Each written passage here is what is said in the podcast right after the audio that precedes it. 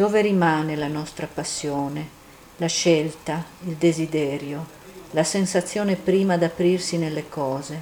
l'arsura del giorno che sovrasta, l'onda che trema sotto la scogliera, la luna accesa a picco, l'anima del mondo in fondo agli occhi. Passano i giorni, passano, come fragile sabbia tra le dita, si dileguano a terra in mucchi informi, come bicche di formiche